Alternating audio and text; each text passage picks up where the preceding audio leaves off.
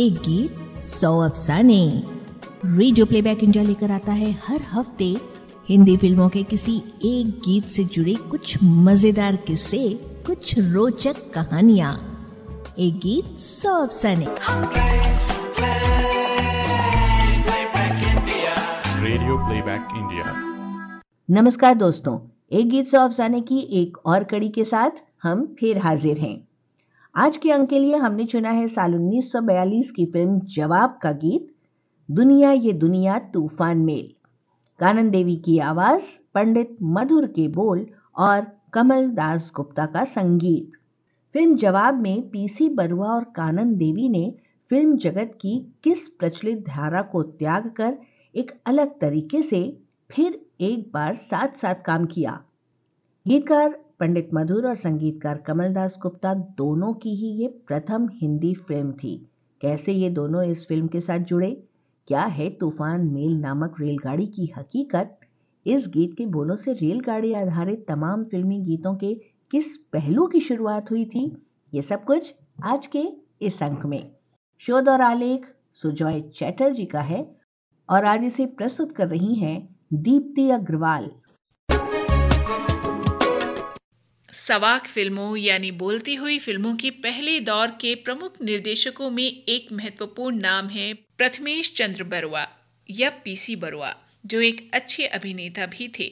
1935 में कलकत्ते के न्यू थिएटर्स की कालजयी कृति देवदास के बांग्ला संस्करण का उन्होंने ही निर्देशन किया था और देवदास की भूमिका में भी नज़र भी आए।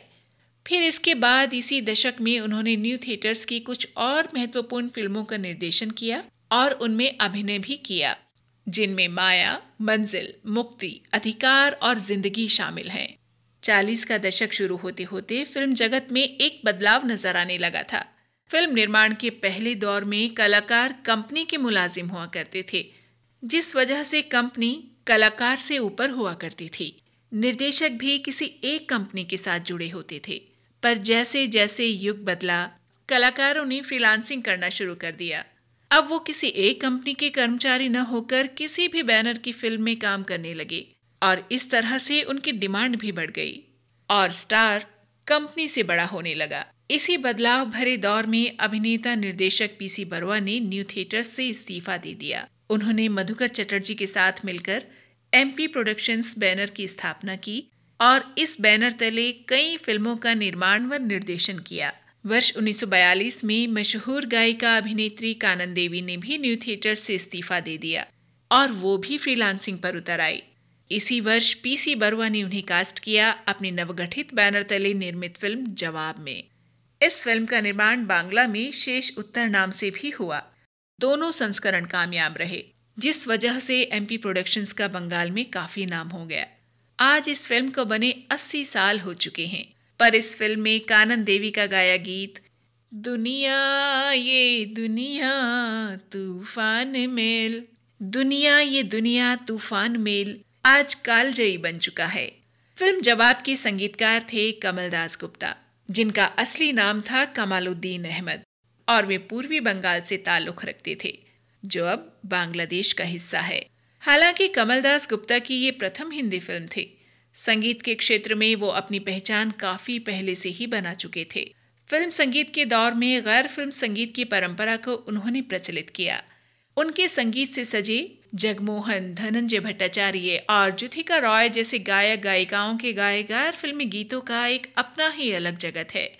1936 से 1942 तक कुछ बंगला फ़िल्मों में संगीत देने के बाद जवाब और शेष उत्तर में उन्हें संगीत देने का मौका मिला। पीसी बरुआ की वजह से ही कमलदास गुप्ता हिंदी फ़िल्म जगत में आए और फ़िल्म जवाब के बाद में बम्बई स्थानांतरित भी हुए। उपलब्ध जानकारी के अनुसार कमलदास गुप्ता ने लगभग 16 फ़िल्मों में संगीत दिया और साल उन्नीस सौ अट्ठावन में ढाका जाकर बस गए और वहीं अपनी अंतिम साँसें ली। फ़िल्म जवाब के गाने लिखे पंडित मधुर ने। उनका असली नाम था बुद्धि चंद्र अग्रवाल। उनका जन्म राजस्थान के चुरू ज़िले में हुआ था। उनके पिता एक वकील थे और उन्हें कहानी लेखन का बड़ा शौक था। वे अपनी कहानी डिक्टेट करते जाते और बेटा बुद्धि चंद्र कागज़ पर लिखता जाता। इस तरह पिता की कहानियों को लिखते लिखते बालक बुद्धि चंद्र के अंदर भी लिखने का शौक पैदा हुआ। जब साल उन्नीस सौ उनतीस में उनके पिता अचानक गुजर गए, तब युवा बुद्धिचंद्र ने काम की तलाश में कलकत्ते का रुख किया, क्योंकि उन दिनों कलकत्ते में कला और साहित्य को काफ़ी बढ़ावा मिल रहा था। कलकत्ता में उनकी मुलाकात हुई माणिकलाल डांगी नामक मारवाड़ी रंगकर्मी से, जिन्होंने उन्हें नाटकों के संवाद लिखने की ओर प्रोत्साहित किया।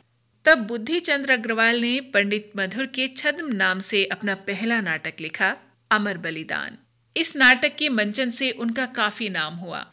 एक ग्रामोफोन कंपनी के मालिक जीएन घोष ने उन्हें अपनी कंपनी के लिए नाटक लिखने का निमंत्रण दिया।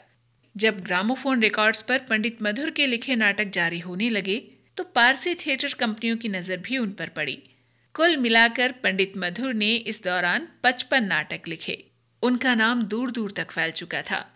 इसलिए जब पीसी बरुआ ने फ़िल्म जवाब प्लान की, तब उनके मन में पंडित मधुर से गाने लिखवाने का विचार आया। बस फिर क्या था? पंडित मधुर एक नाट्यकार से गीतकार भी बन गए। फ़िल्म जवाब के गाने भी उनके लिखे नाटकों की तरह ही लोकप्रिय हुए। तूफ़ान मेल गीत के अलावा कानन देवी और असित बरन का गाया युगल गीत, दूर देश का रहने वाला आया देश पर आए, भी अपने जमाने का हिट गीत था। राग हमीर पर आधारित अनिमा दास गुप्ता का गाया दुल्हनिया छमा छम छमा छम चली भी बहुत ही मनमोहक रचना थी इस फ़िल्म की। दोस्तों, अब हम बात करेंगे आज के गीत की। कहानी में इस गीत की सार्थकता को समझने के लिए कहानी का सार जान लेना ज़रूरी है। फ़िल्म जवाब की कहानी कुछ यूँ है कि पीसी बरुआ द्वारा निभाया चरित्र मनोज एक अमीर, आत्मलीन और अंतर्मुखी युवक है। उसके स्वभाव को बदलने के लिए उसके परिवार वाले उसे उसके भावी ससुराल वाले शहर में भेज देते हैं। लेकिन बदकिस्मती से वो रास्ता भटक जाता है और एक दूसरे छोटे से शहर में पहुँच जाता है। वहाँ के रेलवे स्टेशन मास्टर उसे आश्रय देते हैं और उनकी बेटी मीना, यानी फ़िल्म की नायिका कानन देवी उनकी खूब मन लगाकर देखभाल करती है। मनोज मीना के प्यार में पड़ जाता है। इस बीच दोनों स्थानों पर उसकी तलाश शुरू हो जाती है। किन्हीं कारणों से मनोज की भावी पत्नी रंभा, जिसके चरित्र को पर्दे पर अभिनेत्री जमुना ने साकार किया, उसी शहर में आती है जहाँ मनोज रह रहा है।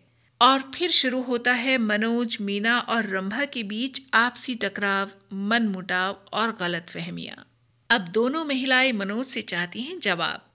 दोस्तों, ये था जवाब फ़िल्म की कहानी का सार। क्योंकि मीना रेलवे स्टेशन मास्टर की बेटी है और वो रेलवे कॉलोनी में पली बढ़ी है। रोज उसकी आँखों के सामने से रेलगाड़ियाँ गुजरती रहती हैं। रेलगाड़ी उसके जीवन का ही एक हिस्सा है।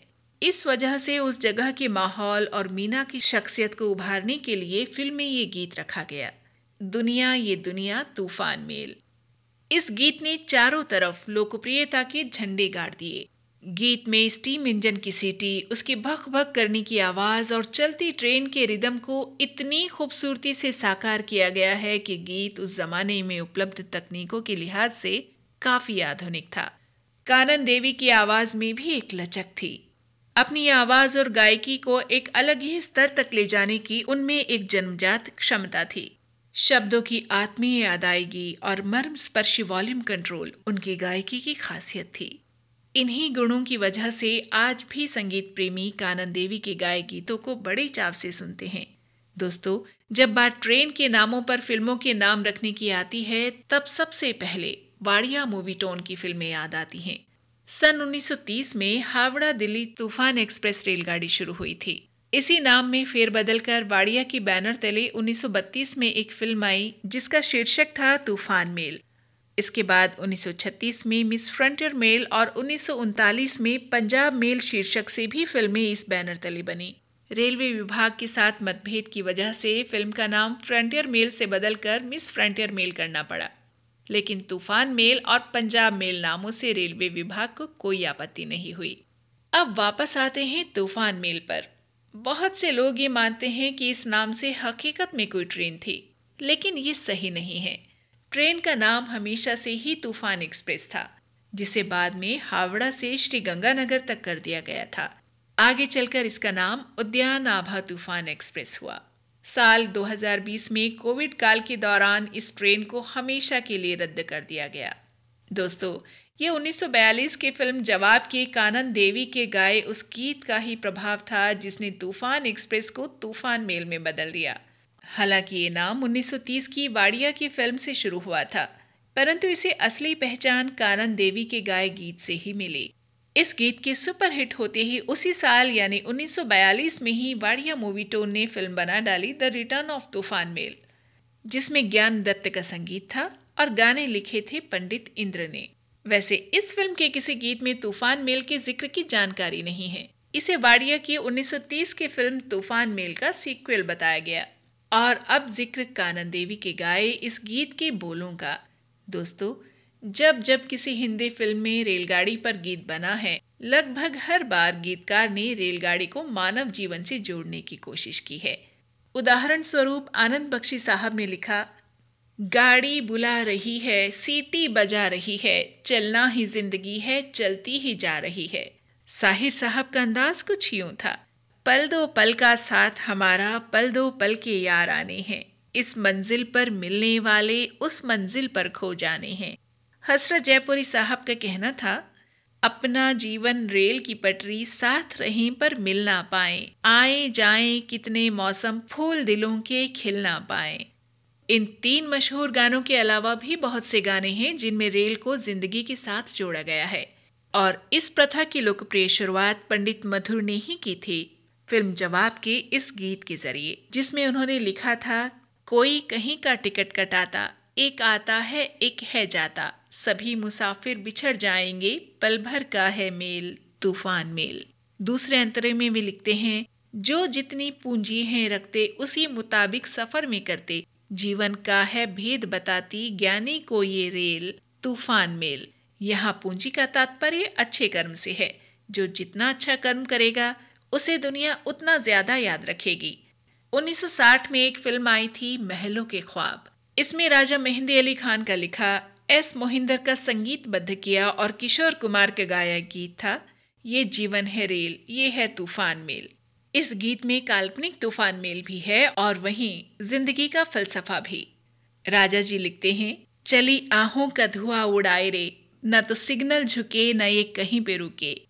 रफी साहब की आवाज़ में उन्नीस की फ़िल्म पायल में राजेंद्र किशन का लिखा गीत था, ये दुनिया रेल निराली, बिन पहिए चलने वाली, नित उतरे और नित चढ़े मुसाफिर, कभी ना हो ये खाली, ये दुनिया रेल निराली। दोस्तों, कहने का अर्थ ये है कि जब जब रेल पर गाने लिखे गए, उन्हें जीवन के दर्शन से जोड़ा गया। और इस लड़ी में फ़िल्म जवाब का गीत, दुनिया, ये दुनिया, तूफ़ान मेल, यकीनन एक शुरुआती कदम था। तूफ़ान मेल नामक काल्पनिक रेलगाड़ी वाकई काफ़ी प्रभावशाली सिद्ध हुई।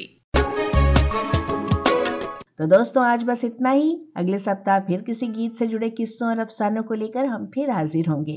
तब तक के लिए इजाज़त दीजिए। नमस्कार। एक गीत सौ अफसाने। Radio Playback India.